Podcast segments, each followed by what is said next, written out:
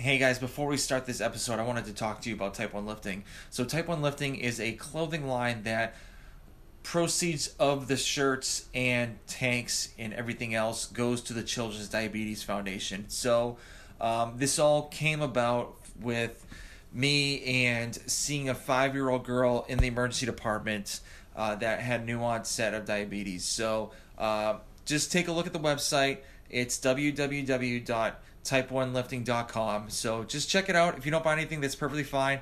Uh, I would just like for you just to take a look and just see what we have. So, like I said before, www.type1lifting.com. And guys, I hope you enjoy the show.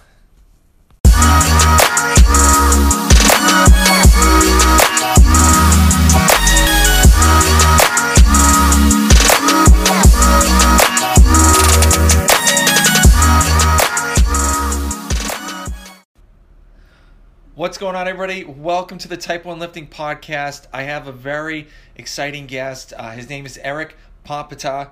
I pretty much, I think I messed up the last name. I apologize. uh, so, um, welcome to the show. Thank you for being on. Thank you, man. I really appreciate it. Thank you for having me. Uh, I'm really excited to be here. It's it's uh, it's okay. Everybody gets my last name wrong. It's uh, Potempa. Potempa, yeah. I gotta yeah. write that down. So don't even worry about it. Um, but anyway, yeah, man, I'm really excited to be here. Uh, this is really cool. Um, yeah, I'm a.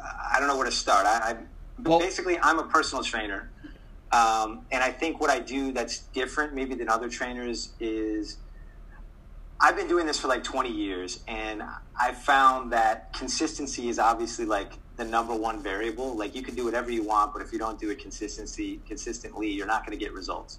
And so I've kind of created an entire system of figuring out how to get people to show up so that they can get the results they want. Very cool. And a lot of that has to do with figuring out what inspires and motivates people. And that's why my brand is called Inspired Exercise NYC. I live in New York City.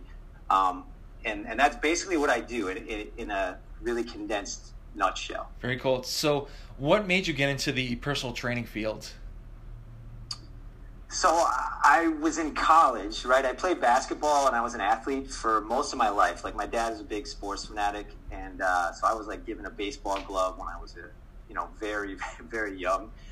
Uh, and I played basketball, baseball, football. I even played golf. Like I would do anything basically.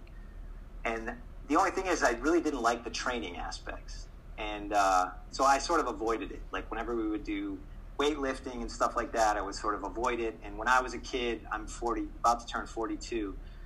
It wasn't really looked at as being an integral part of being an athlete. You know, you could get away with being a high school athlete and not, you know, lifting weights and stuff. It was kind of part of the program, but not really like it is now. Mm. And so I just basically avoided it as much as I could.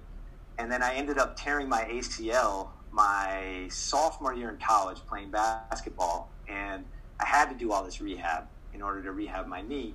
And then I started going to the gym. And uh, at this gym in, in Corvallis, Oregon, I went to Oregon State University. I always saw, I always went at the same time, and I always saw this group there working out. And there was this guy who was really funny, um, just a hilarious guy. He would joke around with like everyone at the gym at the same time that he was training people. And I always thought it was really interesting the way that he worked with people because it was a lot of it was like tapping into like almost spontaneously tapping into what motivates someone and getting them to work harder and get focused and stuff mm-hmm. in a way that was fun and inclusive because he would have a big group of at least six, sometimes up to nine or ten people. And uh, you know, I, over time, I you know he, he, would say hi to everyone, and I would say hi to him. And eventually, he invited me. He was like, you know, it seems like you're interested in what we're doing. Why don't you join the group?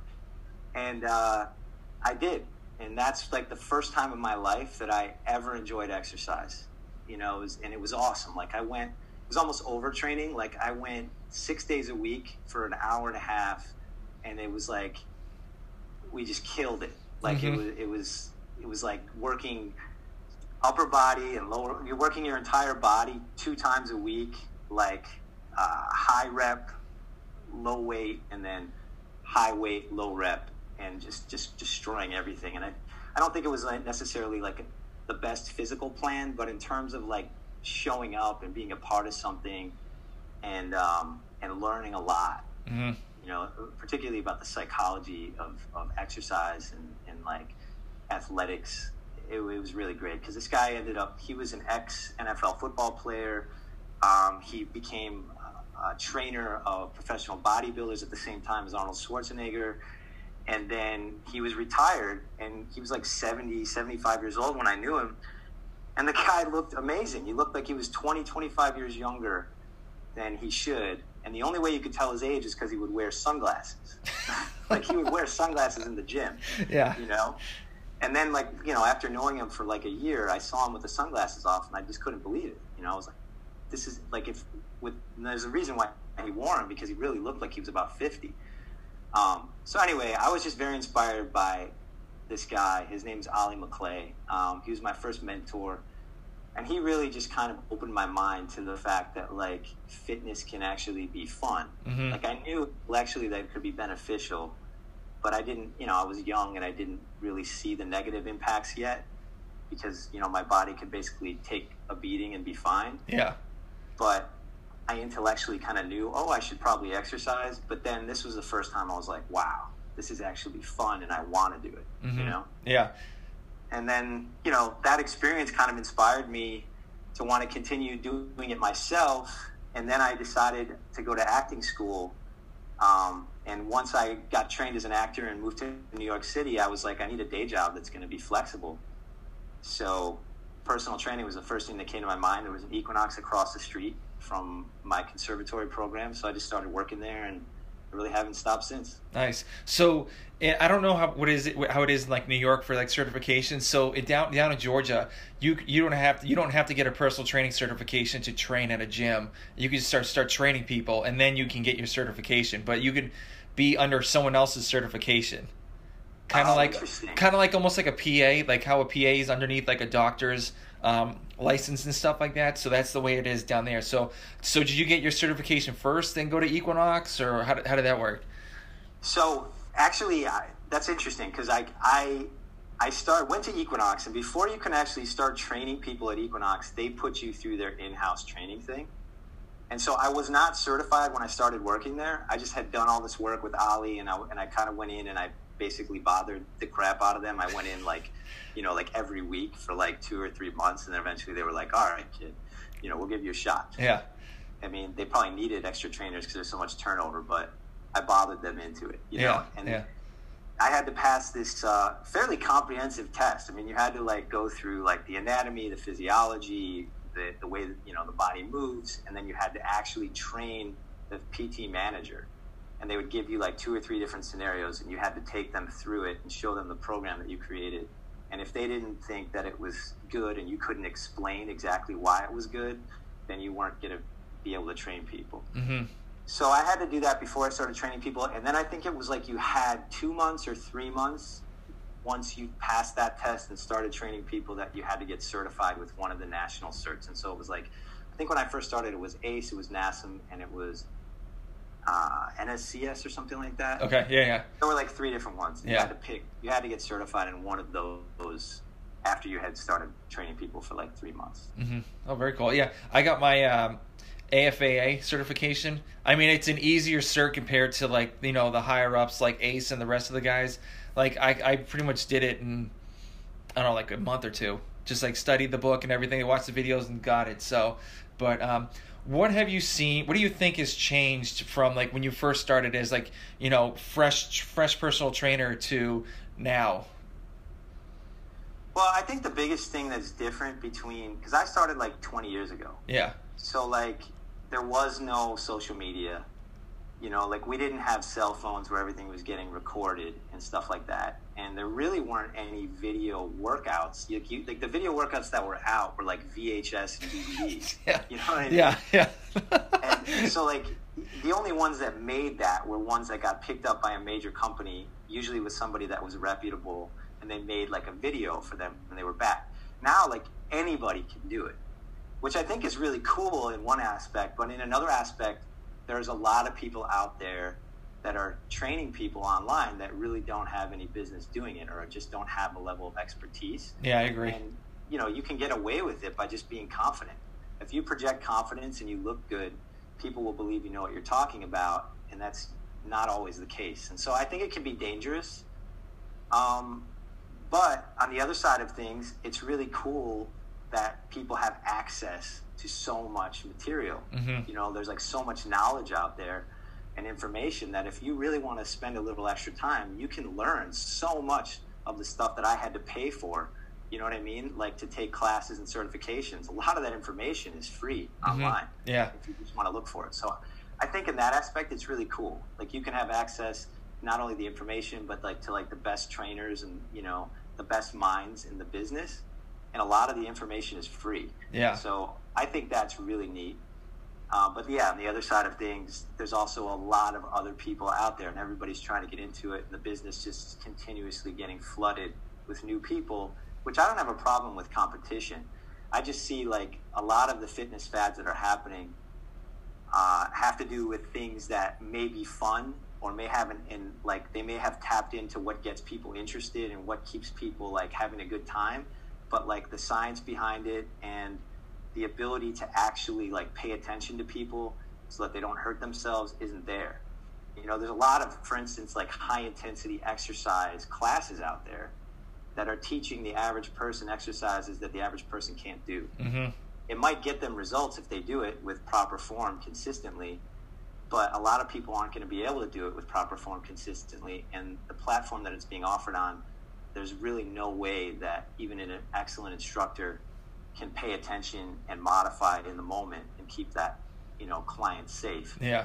so it's like really just a matter of time before somebody hurts themselves Yeah, no, I, I agree. I so I like to teach some people like Olympic weightlifting because we actually have like lifting platforms at the gym I used to work at, and I've out of like all the clients that I've had, I've only taught three people how to do the Olympic lifts. I've like a lot of people know how to deadlift, like all that stuff. I could teach them that, but I just there's a lot of people that just weren't like coordinated enough to actually do the lifts that I like, especially the snatch, the clean and jerk, you know. And and if they want to do it, we would literally spend like a week, like on just that one movement, like you know, not even the jerk, just like the clean and like where to lift off of, and like, and it it think a lot of people did like it, especially the three people that do did do the lifts did did appreciate and did love it. So I mean, but like it, it's like you said, it's some people can't do the stuff that is prescribed and the workout, and so they just go do it. I just I've seen so much awful form, especially like people that don't have trainers and they're just you know working out themselves and like you know lifting their back up on a, ba- a bench press and stuff like that, and it's just like. I kind of want to talk to them, but you know, it's it's it, you, they just sometimes they just don't even want to listen to you. They just want to do whatever they want to do. So, Yeah, it's hard. I mean, some people, a lot. I mean, we all need advice to get better, and when somebody that knows more is there, it's it's obviously a great resource. But they got to be open to it. yeah, and I I, always think it's really responsible of you to, you know, not force something upon someone who isn't ready for it, or even if somebody's like, I think that's one of the hardest things to do as a trainer is because you know there's business to be had when people are excited about something. But if you know that what this person is excited about, they're not ready for, and you need to like take time to get them there. A lot of people don't want to take that time. Mhm. They'll just be like, "All right, you don't want me to, you don't want to let me try this thing that I'm not ready for. I'll go find someone else who will." And maybe they'll find that person because you know the market is flooded with trainers that need business. But I think it's really responsible of you to not to not do that. To be like, look, if we're going to do this, we're going to do it right. I'm going to treat you proper form, and if it takes us a week to do it, you're going to be glad because you're not going to hurt yourself. I mean, I, I think we need to be like that more often. That's a great example. of Yeah. kind of what I'm talking about. Yeah, I, I love I love when they get their PRs too because they get like super excited and they like just, just like jump up and down and like you know are like super happy. Even with like people that are you know doing regular lifts, like they haven't done this weight ever before. Like you know they squatted like maybe five more pounds and they're like super excited. That that's that's the main reason like why I wanted why I did it. So like personal training just because people lost like a boatload of weight from me. I have one, I have one client lost like sixty pounds and you know super excited and you know and just i love seeing people happy that's the main reason why you know i think personal training is a good good you know good job to have Yeah, man, I feel the same way. I think that's really cool. Yeah, I kind of feel the same way exactly, actually. Like, that's probably my number one reason for doing it myself and for wanting to do it with other people is that, like, scientifically, exercising makes your mood change. Like, you see the world through a different lens. You create more good feeling hormones, you feel better not only emotionally, but also you have a better self image. You feel more confident in yourself. You feel better inside of your body. You walk around the world like looking and feeling better. And if you're working with somebody who's really about functionality, you function better in the world. So it just increases your quality of life so much. I mean, I know you know, you know that it's increased our quality of lives mm-hmm. so much just by training, and, and you could see it in a client when they make progress, and you hear their stories about, oh, I just did this thing that I, you know, you know, I had a client the other day. He just started riding his bike, and he's like telling me about you know he's he loves doing like these sprints on his bike. And he's like, oh, I was able to do five of these. I could only do one two weeks ago. I was like, that's awesome. Yeah.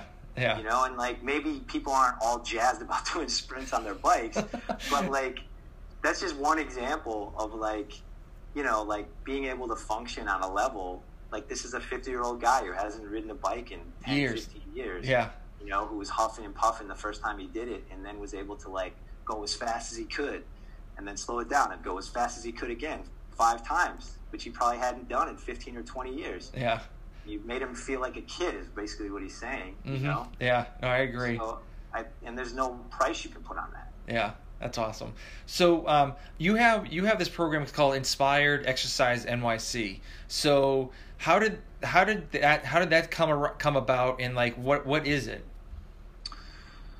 So my program, I have a lot of different programs. I work one on one with people, and I also have a 90 day program that's basically all about helping teach my clients how to get lean, reduce stress, and find peace of mind in as little as four hours a week. Um, it's an all-encompassing program, basically that I put together through, like I said, I've been doing this 20 years, and I've sort of isolated the things that I think are really important um, within the personal training process and the training process in general that leads to the results that we're talking about. And just to kind of give you a little overview, the, there's like four major components, and the first one is customized coaching. So what that is basically as compared to like what I feel like other people do and what I did in the beginning is you know when you first meet with somebody you do like a fitness assessment and you do like the goal setting thing and I still do that but I basically added a little bit more like I want to know what exercise somebody, what exercises people love and hate. I want to know like what locations they like and dislike, because, and and it kind of goes on and on from there. But basically, I want to get all this information about like where people like to work out, what they like to do, what they don't like to do, what it is that they've always wanted to do but never tried. Um, and I want to take all that information and create an exercise program that's going to allow them the least the path of least resistance in order to be consistent and get the results they want. And you know, the other thing that I kind of just left out, I just remembered is figuring out like why someone wants to do something. Like so someone might say I want to get a six pack and look good in a bathing suit and that's like their superficial goal. But why do they want to get that six pack? And why do they want to do that? And just keep asking why until you get to the bottom of it. So, you know, like I might want to get like I said, like a six pack or a flat stomach or put on five pounds of muscle, but why do I want to do it? You know, so that I can be healthy and, and, and be there for my kids and run around and play with them and, and not hurt myself. You know, and I think like more often than not, what happens is we're not motivated to exercise. And so we need to find motivation to get off the couch or, you know, to get off the computer or to make time and, and make it happen and so, in those times that happen a lot, we have to know what motivates us so that we can tap into it. And I, as a trainer, want to know what motivates you so that I can tap into it as well in the way that I communicate with you and the way that I motivate. So, I take a lot of time in the first session, like an hour to an hour and a half, to learn as much as I possibly can about somebody. And then once I get all that information, I'll you know I'll do the the physical assessment and all that as well. But I'll also put together program from all of that that's more form fitted and customized for this client. And I will basically take that shell of what I create in the beginning and constantly be refining it throughout the process. So that, you know, hopefully right away it's it's ideal and it works, but and then all we have to do is progress it over time. But a lot of times, you know, it's pretty close and I need to take feedback and then morph it a little bit more and tweak it and tweak it and tweak it so that it just gets better and better as I'm progressing it. And when I say tweak, I mean differently as to progressing the workouts. I mean you know, in terms of like just getting the physical results and progressing the weights and the exercises. I mean, like progressing, like, is something actually an enjoyable experience. And basically, what I mean by that, an example is like, you know, some people love the gym, right? Some people love going to their gym because it's a great community. They get to hang out with their friends. They feel like there's just like a lot of high energy. There's high energy music, and they, they get the best out of themselves once they get to the gym. And it's a great place for them to exercise. Other people, they go to the gym and they feel intimidated by all these big people and this kind of meathead culture and they, they're grossed out by the machines because they're not really kept as clean as they would like them to and they just feel like that's the only place they can go to exercise and so they do it they really don't like it so like those people probably shouldn't be exercising at the gym or at that gym that they're going to. They should probably find a place that's more fun. Like i know for me i like my gym right? I like like the uh, the community aspect and i like the competition, you know, that, that comes from being around a bunch of other people that are like really working hard and, and that gets me motivated. But also, if I'm in the gym for too long, that meathead culture kind of aggravates me and grates on my nerves, if I'm honest. And I can only take so much of it before it's just like makes me angry and I don't want to be around these people. Mm-hmm. So I, I know for myself that if I can go to the gym and get like two to three good workouts a week, that's about my threshold for how long I would ideally spend at the gym. But I also know about myself that I love working out outside. Like I love breathing fresh air. I like being in the sun, and I just like you know being outside and exercising and being active. So I mix it up. You know, I'll ideally do two to three workouts in the gym and one to two workouts outside. You know, most of the time. And then if I get really sick of the gym and I need to tweak it, I'll switch that around. I'll do two to three outside and one to two in the gym.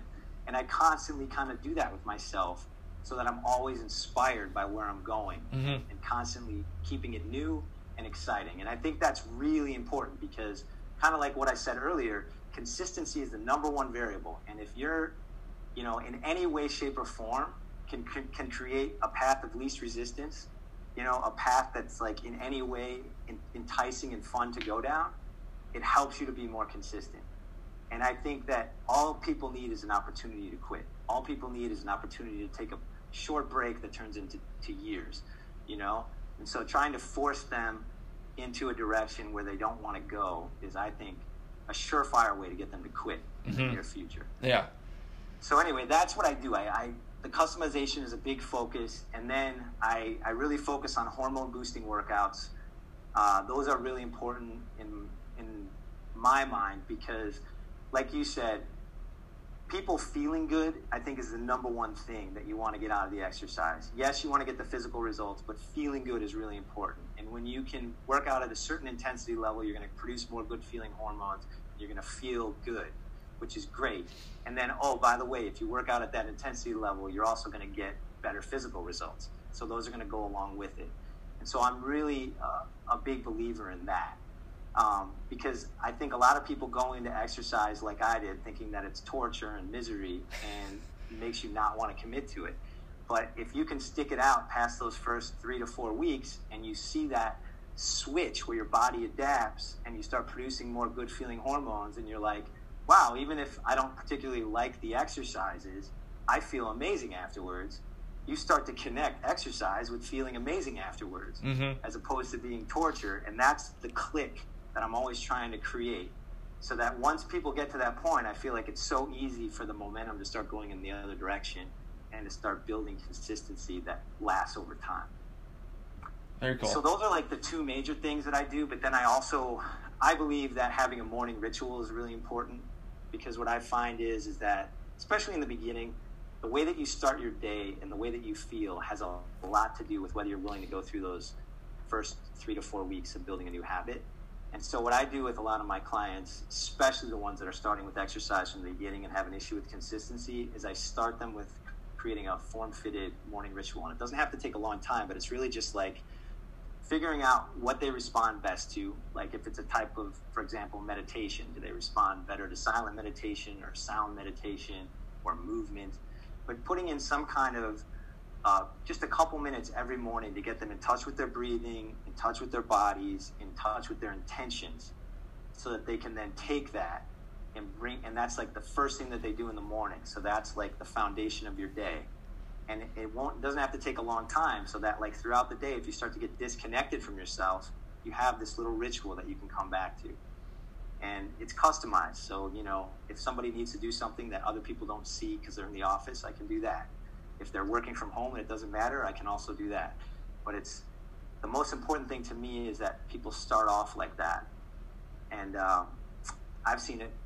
It seems like oh, it's just five minutes, but the people that do it, I've seen with consistency have better results and are more consistent over time. No, I agree. I agree. I, I think if like you said, like start like a habit in the morning time just to you know warm up and like you know just everything just starts right off from the day like you know starts the day off just right when you wake up in five minutes you know so unlike me it's like my five minutes of waking up is having my five year old wake me up and say, "Daddy, Daddy, I think I think the dog pooped in the in the house." You know, and you're just like, "Oh my gosh!" You know, just then finally like you're go downstairs, take a breather. He puts on the TV, and then I just like I drink I drink water, have a coffee, just sit on the couch for like a little bit, and then wait till my daughter wakes up. You know, just kind of like ease into it a little bit. So, I mean, it's I mean, but before the whole COVID thing happened, I'd wake up like super early, you know get everything ready to go to, to the gym and then just like you know take my pre-workout and ready to go and do my workout and then come back home. So i mean but it's like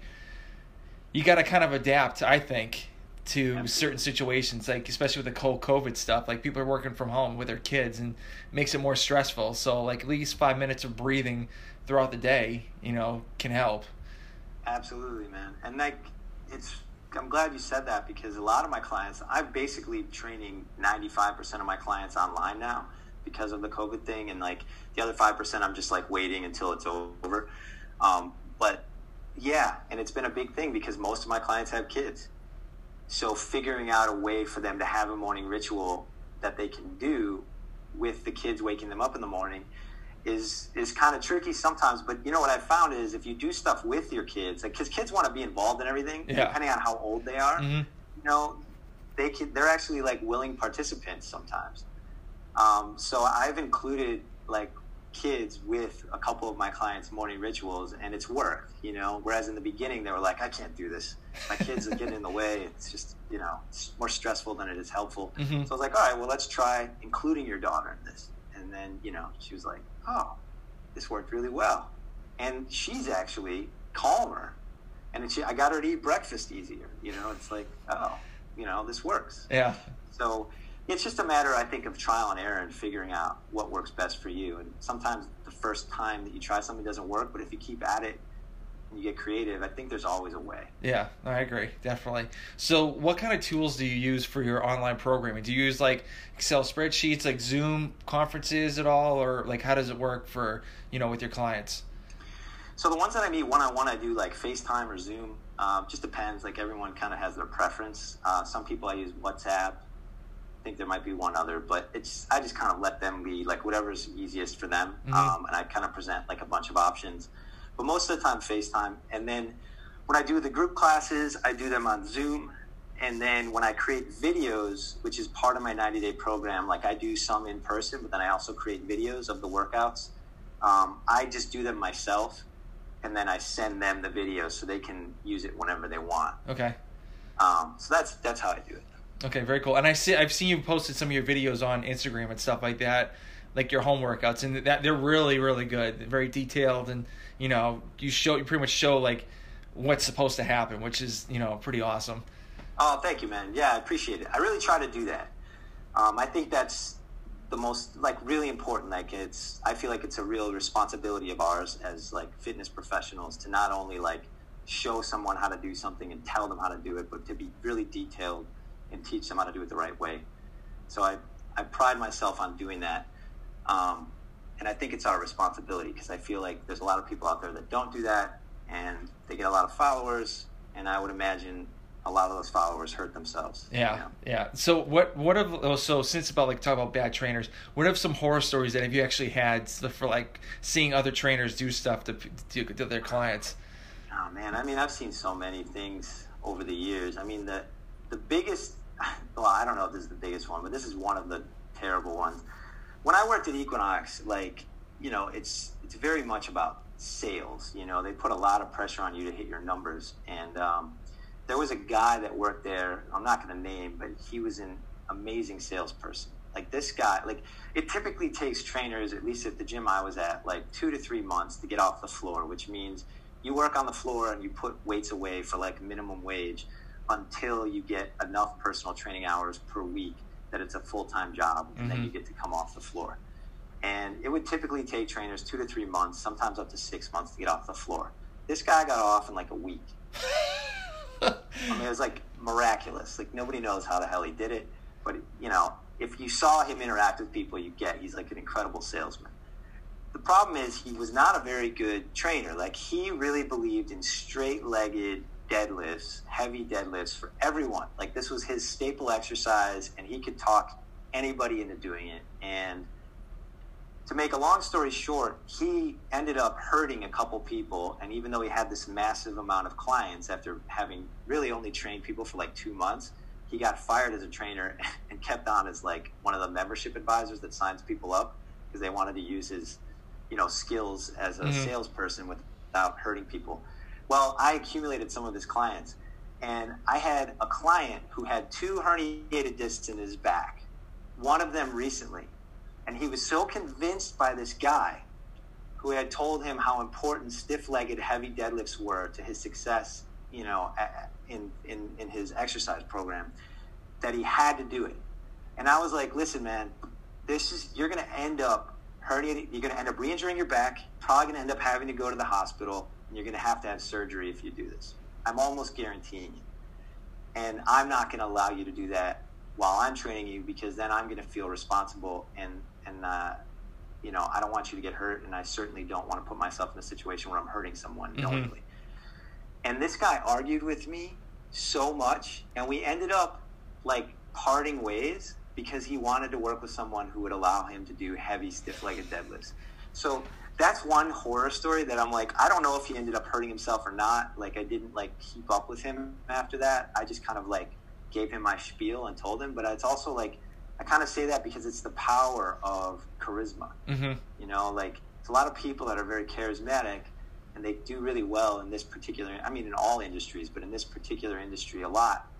And uh, you know, I think you have to like use common sense and also like think about the situation a little bit because if you just go with someone simply because you get you know a, you just are what's the word like taken by their personality and charm and you don't really look into you know the science behind it and their credentials and if they're you know really have the credentials to back up everything they're saying then you might get taken for a ride and in this industry that means you're probably going to hurt yourself mm-hmm.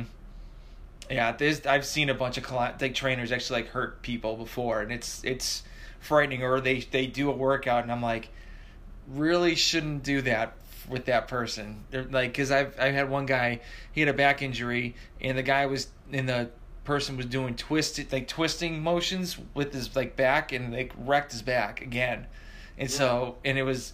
So like him and I were like working, and he was telling me like what he did before, and I'm like, why did he even do that with you? Like, what's his? What were we, what were you thinking? And so he like he was like very timid of like personal like going back to personal training because like he just didn't want to throw his back out again. Yeah, and that's that's so common. I mean, I have a friend who's a massage therapist, and he does a lot of corrective massage, and he gets a lot of people who injure themselves doing activities, and a lot of times those people injure themselves with trainers or in exercise classes with an instructor. And he recommends me because we have this rapport, and I'm good at dealing with people with injuries and stuff. But you hear the stories of how how people hurt themselves, and like, look, people get injured doing physical activity. People hurt themselves doing it you know, I hurt myself exercising at least a couple times a year. Mm-hmm. And, you know, I've learned over time not to push it too much. And I've also learned over time when to recognize that I get to that point that I need to stop. And it may take a few times before you realize that, especially if you're a competitive person. And you can still hurt yourself doing things absolutely correctly, you know? So that is part of it. But if you do things that your body's not meant to do, or your body's not ready for at a really high intensity level with terrible form, it's almost like a guarantee you're going to hurt yourself. And I, that's what you hear a lot of stories. That's those are the stories that I hear when I meet with new clients. I'm like, I, I paid this guy $125 an hour, and this is what he told me to do. And I'm like, are you kidding me? Like that's crazy. Yeah, yeah. A lot, lot of, lot of my clients that I've had have seen what I've done with my clients, like my the clients like working out before they even sign up for personal training, or they've had like you know, like like you have a good rapport with somebody and they would like talk talk like you know say hey you should train with Tom or like you know people at the front desk would say like you know ask they would ask the front desk who would you train with? And they'd be like oh Tom definitely. You know you just you need to know like what you're doing. So and you just can't like go off like the seat of your pants which yeah. is which is insane. It's that some trainers actually do that. So, it. Yeah, I mean, totally, man. I think, especially in the beginning when you're working with clients, you have to really like think it through. I mean, maybe once you work with somebody for six months to a year and you really know them and you know where they need to go and how their body works, you can kind of like improvise in the moment based on the plan you've already created. Mm-hmm. But you got to get to that point first. yeah, yeah, definitely. So, how do you plan your content in like all like the training plans like throughout the week for your clients? Like, how do you schedule that? Is it like all on Sunday, or you know, how do you manage it? Oh, you mean just like schedule? Well, yeah. most of my clients have like their regular time. Okay. So, but like I live in New York, and like most of my clients are business people that fly all over the place for business. So like their schedules get tweaked, and they have events and stuff. So every Sunday, that's what I do. I just kind of check in with them and I'm like, are we good for these times? And if they're like, oh, I have, you know, traveling this week, can we do this? I, I you know, I'll rearrange it. And then hopefully by the end of Sunday night or Monday morning, I have it kind of set for the week. Mm-hmm. But it kind of depends, you know, like some weeks it's like exactly the same. And then other weeks it's vastly different, just depending, especially when it comes to like school breaks and stuff like that, people traveling for vacation almost all at the same time. But you know, I've gotten used to it. You know, for the most part, I basically know that I'm going to have the same amount of sessions every week. It's mm-hmm. just a matter of like when they happen. Yeah. And I have to just maintain flexibility. Yeah, no, I hear you. Yeah, I definitely hear you. So, um, do you do you have like have you ever had like a burnout with like personal training at all? Like, do you just needed to take a week off, or did you have something like that before? Absolutely. I mean, absolutely. Um, it's ironically like I mean, New York City, being a trainer in New York City and going from house to house is just like insane. You know, it's like I have to say, like right now, I'm like probably the least stressed that I've been.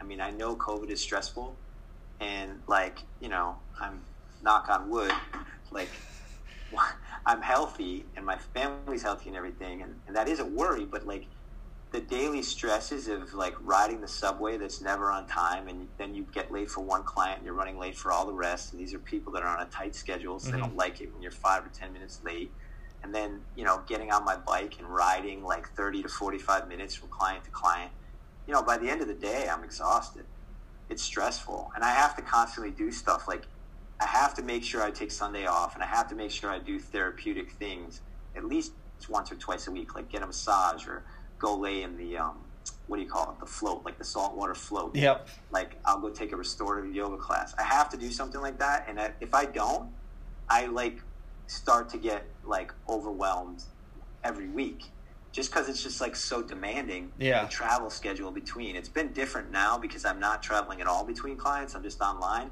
and it's far less stressful. I can I can handle a lot more.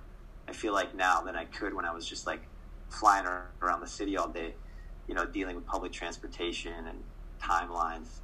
Um, but yeah, and then in general, I have to travel. Like, if I don't go on like a two week vacation at the end of the summer and try to get out of this, you know, New York City like in January or February for a little while, it, I start to feel it because mm-hmm. you're just like, it's not just training. It's like being here. It's like concrete jungle. Yeah. There's like no nature. Yeah. And it's everyone's running around stressed out so you just get wound up being here mm-hmm. you know so you got to get out like yeah. once every three or four months and i think for an extended period at least twice a year yeah at yeah. least for like 10 week 10 days to two weeks so yeah i get overwhelmed all the time yeah. and it's just a matter of like you know making sure that i plan for it and making sure that i take care of myself constantly and check in with myself and know what I need, you know. Yeah. So are you are you planning to do more online, or you just want to like after when COVID's over, you're gonna still go to like the, you know maybe do some more some in person and more online? Have you ever thought about doing it that way or? Yeah, no, uh, you know, it's interesting. Like two weeks before COVID happened, I decided to do an online training, you know, program with my previous manager, fitness manager at Equinox, who I got along with really well. Her name is Nicole Spencer. She's mm-hmm. really cool. And she actually, I think it was Georgia. I think she married her husband. She went to a small town in Georgia and started a boot camp. And the boot camp did really well. She sold the brick and mortar. She got divorced. She moved to Asheville, North Carolina. And I think she uh, created an online business, and that did well. And then she just started a coaching business about six years ago, where she coaches uh, fitness professionals on how to how to make their brick and mortar and their online business more successful. And I saw her stuff and had been seeing it for years, and I never really reached out. And then I got to this point where, I, like you said, I was I was burned out from running all over the city and I wanted to kind of start to bring my business more online because I see the opportunity there. Mm-hmm. I'm probably a little late to the party, but whatever. I'm you're, you're never late. You're never late. You know, like exactly. It's still going on. Yeah. Um, and uh, I started taking this class with her like two weeks before COVID happened, and like then it happened, and it's sort of like I had already laid the groundwork for bringing my business online and starting this online program and all this stuff, and it kind of seamlessly moved in, and you know thank God it happened. Like I, I, really intuitively just felt like it was the right thing. I actually even thought about pushing it off until like three months later when the next one started, mm-hmm. and I was like, nah, you know what? Something's telling me I need to do this, and then lo and behold, it was, it was like the perfect timing. Nice. So yeah, like uh, I basically want to make all of my business online, and I'm not opposed to meeting people in person. I like it, but I don't want to be in a situation where I'm racing all over the place all day. I'd, yeah. much rather be working with the bulk of my clients online and then, you know, maybe at some point have a location where I can meet people. Although I'm a little bit split over whether I want that overhead or not. Mm-hmm. I hear you. So, obviously, you have a crazy busy schedule. So, how do you manage to stay fit while you know all this like coaching and stuff, and uh, you know all the running around? Just got to do it you know i mean it was easy actually the one of the perks of running around the city all day is that i was on my bike for like an hour and a half two hours every single day mm-hmm. so i was getting like tons of cardio and then you know i was at gyms all day so sometimes i could just stick around and work out other times you know i just like pop by a gym and like get like like I get you know there's so many different gyms in New York City you can get like a day pass it's like yeah. 10 bucks or mm-hmm. 15 mm. bucks to, sometimes it's free so I would just pop into gyms and then I have a gym by my house that I'm a member at and like if it so happens that like I'm home during the time that I have a break I'll pop in there but I always find a way to do it you know it's like I know for myself kind of going back to what you were saying about like getting burned out if I don't exercise I'm going to get burned out. Mm-hmm. Like that's my way to take all of the frustration and stress and like put it into something, and then I know at the end of it I just feel good. Yeah. You know, and mm-hmm. that's so it's like my therapy in a lot of ways. It's a huge part of anyway my own therapeutic process. So I I just make it a priority. And some days I have 20 minutes, some days I have 2 hours, and it really depends, but I make it happen no matter what, you know. Yeah. Awesome, very cool. So obviously, uh, so what, do you have any goals later on down the road that you want to achieve at all for like your clients or just yourself or, you know? I mean, for myself, it's really about just maintaining and continuing to, to grow and stay inspired. For my clients, it's kind of the same thing. But I guess if there's a specific thing I'd like to do, you know, two thirds of our population in the United States is overweight or obese. Mm-hmm. And so much, you know, our healthcare has become this huge thing. And I think that you know, the cost of healthcare is so expensive because so many people are unhealthy. And I feel like not only that, but the, you know, the quality of life. Like we don't even know that our quality of like the average person doesn't even realize how much their quality of life is is affected by being overweight or obese and unable to do the things that they really want to do and unable to be active to the point where they create these hormones that make them feel better and mm-hmm. relieve stress and so on and so forth. Like most of us are just like gluttonous and drinking too much, not getting enough sleep, and functioning because you know we're adaptive creatures. But functioning and flourishing are very different, and I really want to be able to spread that message to a wider audience. And I'd, I'd really like to somehow get involved with, you know, like offering what I do to underprivileged communities and to kids. You know, I think, you know, when kids come from communities with money, which I work with a lot, it's it's very helpful for anybody. And I like working with these people, but there's they have access. You know, there's a lot of kids out there that don't have access. There's a lot of people out there that don't have access and they can't afford to hire me at the rates that I, you know, typically offer. Mm-hmm.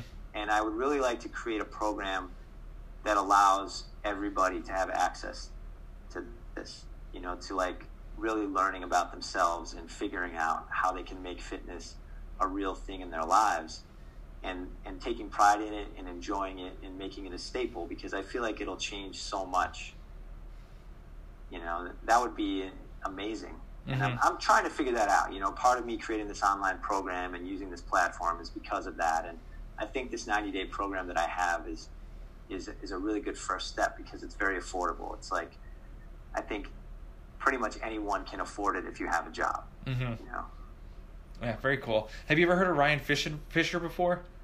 no So he's he's like he's a former CrossFit like athlete. Now he has his own gym up in uh, you know, over in California, and he has like multiple like multiple gy- he has a gym and he has multiple online programs and he, he it only costs 20 bucks a month because Oh, cool. and like and and his workouts are like insanely like people get sore like all the time. They, they don't like he's not there to like absolutely like throttle people like every single time. He just wants them to move. He has like a sweat one a dumbbell a typical crossfit one. So you should definitely look at what he does. I mean he for 20 bucks a month and you get any program you want. And he has like ebooks too so that might be you know someone to look out to you know and he's very personable. He has like a looks like a turtle shell for abs so he's like just this jacked this jacked dude but you should definitely should check it out. I'll i'll, I'll send you this information on instagram so. Oh that'd be amazing man. Yeah, Yeah. i'd love to check that out. Yeah his his stuff's amazing. Like he he gets messages like all the time and and it's it's killer. It's he's and plus he has his own podcast too which is i learned a lot from him too so but That's uh, so cool. yeah. Yeah. I gotta investigate more. I mean, that's something that I really have not done. Is like, you know, investigated a lot using online social media and stuff. yeah so do you listen do you, do you listen to podcasts at all No, I mean, I, I, okay, not no, like I'm not open to it or haven't tried. I just don't really for some reason. Like I, uh, I listened to the Bulletproof podcast. okay You know, like Yeah. I thought that was interesting for a little while, and then I just kind of got disinterested. And every once in a while, like a friend of mine will send me a podcast, like a fitness related podcast, and I'll listen to it for like a specific thing that they know that I'm interested in, and I'll find it really interesting, and then I'll just stop. Like I just kind of, I feel like for me, podcasts are long, and it's hard for me to find Yeah. Like 45 minutes to an hour or an hour and a half to like really sit with something mm-hmm. because I'm always moving. And the time that I do have when I have a block like that, I'd rather go to the gym and work out. yeah And I'd rather blast some music than listen to a podcast. So it's like, I just have to kind of maybe do it in smaller chunks or something. I'm not sure. But it hasn't been the most ideal way for me to like download information, you know? Yeah, I mean, I mean, it's tough for you because you're like running, riding your bike everywhere, and it's like there's, you don't have a long enough time to listen to the podcast for the whole time, like you just said. But like for me, you know, I that's all I listen to when I'm in the car. I don't like because obviously I drive from work back and forth, and you know I don't listen to music any. I really any music. Any, uh, I don't really listen to music anymore except for like we're outside in the backyard. But like I just I've I've been geeking out on podcasts for years, like just f- for such a long time, and I I've learned so much for like personal training wise, just from those podcasts. So I'll definitely That's I'll so cool. I'll definitely throw some podcasts at you there just to you know for you to listen to. Yeah, please do. I mean, I think that's part of it. If I could weed through the stuff that I'm not interested in Yeah. and just be like, oh, this one's good, I'd probably listen to it more. Yeah, you know? th- like I, I I listen to Gary Vee once in a while, and like obviously she spits out the same thing over and over and over again. But like some of them like look interesting, but the rest I just pretty much delete. So, and Okay. but like all the other ones, all the all the all the other podcasts I have that I listen to are like super informative and stuff. So I mean, definitely, and they get the the cra- like the best guests on there, like the top of the line, like top of top of the food chain for the fitness professionals, and they just talk about like you know what they've seen in studies and all that stuff, and like you know how they implement their workouts to their clients or Olympic athletes or like CrossFit athletes or like anybody pretty much. That's so cool, man. Yeah. Yeah, man. I mean, if I can find time, I will do it. Yeah. And if, especially if you recommend it to me, I think like part of it is I don't put the effort in. Mm-hmm. You know, like it's just I don't know. I, I it's it's like social media was to me for so long. I knew it was there. Yeah. I knew available, and I just never took advantage. And now maybe this is the next thing I need to kind of incorporate. Yeah.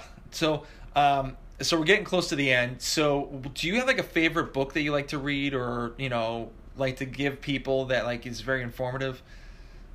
Whew, that's interesting. Um, you know what? I don't know if I really have a favorite book. Um, there's a book on Zen that I that I really like that I've been like kind of um, revisiting. Um, it's like the art of being a beginner. Okay. Um, let me give me one second. I have it right here. I Yeah, forget yeah. the exact title.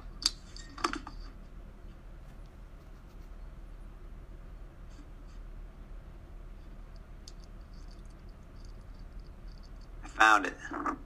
Um, it's called Zen Mind, Beginner's Mind, and uh, it's it's like about Zen practice. But I think it's like a really interesting book. I really like books on meditation. Mm-hmm. And I, you know, like, and there's a bunch of different books that I will recommend to people. But for this one, I don't know. I just really like it because it's uh, there's like a short lesson, like a one sentence kind of thing, and then there's like two or three pages about it, and like kind of like where this lesson comes from, what it really means, how it applies to your life in a really practical, simple way. And I just find like reading one of those in the morning or reading one of those when I have like, you know, 10 minutes, it just makes a huge impact on the way that I see the world. Mm-hmm. And I think, I don't know, I just think anything you can do to make yourself feel more present and aware is helpful. Um, and so, yeah, I really like this book. The other book that I really like, um, what's the one? I think it's called like Searching for Superman or something like that. It's all about. Oh, I've never heard of um, that one before. Oh, it's all about flow states. I have that one too, but it's like in the other room. I won't run out and get that one. But it's uh, it's a book that's all about like uh, flow states and how you create flow states. And, Okay. Like, um, I find this. I kind of nerd out about this, but it's like about human potential and how like basically athletes and people in any profession when they're at their highest level are in a flow state Yeah. it's like they've accessed their subconscious and it's not really happening on a con- like they're just going along for the ride in Mhm. the moment and everything slows down and they're just able to function at a level that's like exponentially higher than when they're in a normal state. And i just find that to be fascinating you know? So yeah i like reading stuff like that because there's a lot of athletes that are now using this. It's like part of the sports psychology movement. And um, and i think it's also part of like enjoying your life you know is to, to figure out like what is it that you do that allows you to get into a flow state? Because we all have those things. And i think like if people can start to think about exercise and being active from that point of view it also makes it easier you know? Mm-hmm. it doesn't have to be this like idea that you have. It can be whatever you actually enjoy can be your door in you know? And then you can kind of like take that door in and, and make the most out of it. And I, I think that's what that book in a lot of ways talks about. So yeah those are like two books that i really enjoy that kind of came to me right now All right. I, I, hey, I, I'm always interested in meditation. Actually, one of my high school friends, I'm actually going to get her on the podcast. I don't. I think next week maybe or whenever. But uh, she's a big into meditation and she's like a, a personal certified life coach and stuff. So we're going to be talking a lot about like the meditation side and like how people can hopefully get into that like you know Zen, you know mindset. You know, pretty much just the flow. So Yeah. I'm real. I'm really interested in that one. So. Um, okay, so the last question, actually, two last questions. Sorry. Um, so, what would you tell a trainer when they first start out in the business?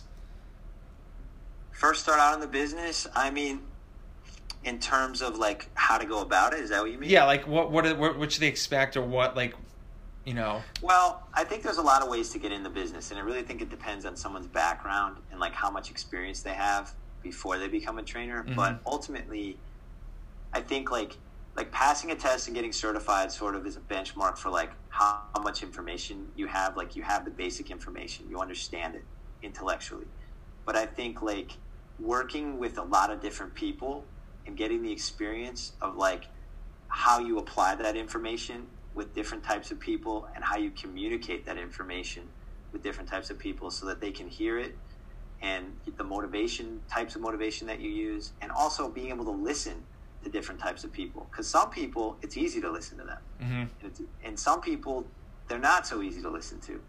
And you have to kind of like continuously kind of be flexible and communicate and then know when to draw a line and when not to. And i just think there's a lot of things that go into being a really good trainer and you ha- and you constantly have to be like pushing yourself to get better. And i think one of the best ways to do that i don't particularly like working at gyms you know from the point of view of like how financially lucrative it is Mm-hmm. but I think like it's a really great place to go to a busy gym and say I'm just going to be here for a year and I'm going to get the most out of it because you can train a lot of people and you can watch like 30 to 50 other trainers train a lot of other people and you can pick their brains and you can work out with them when you when you both are off and you can learn their styles and see how different people respond to different things and just learn an insane amount in a short period of time Mm-hmm. and then when you feel like you've got a good handle on it, then you can kind of go off and do your own thing and focus on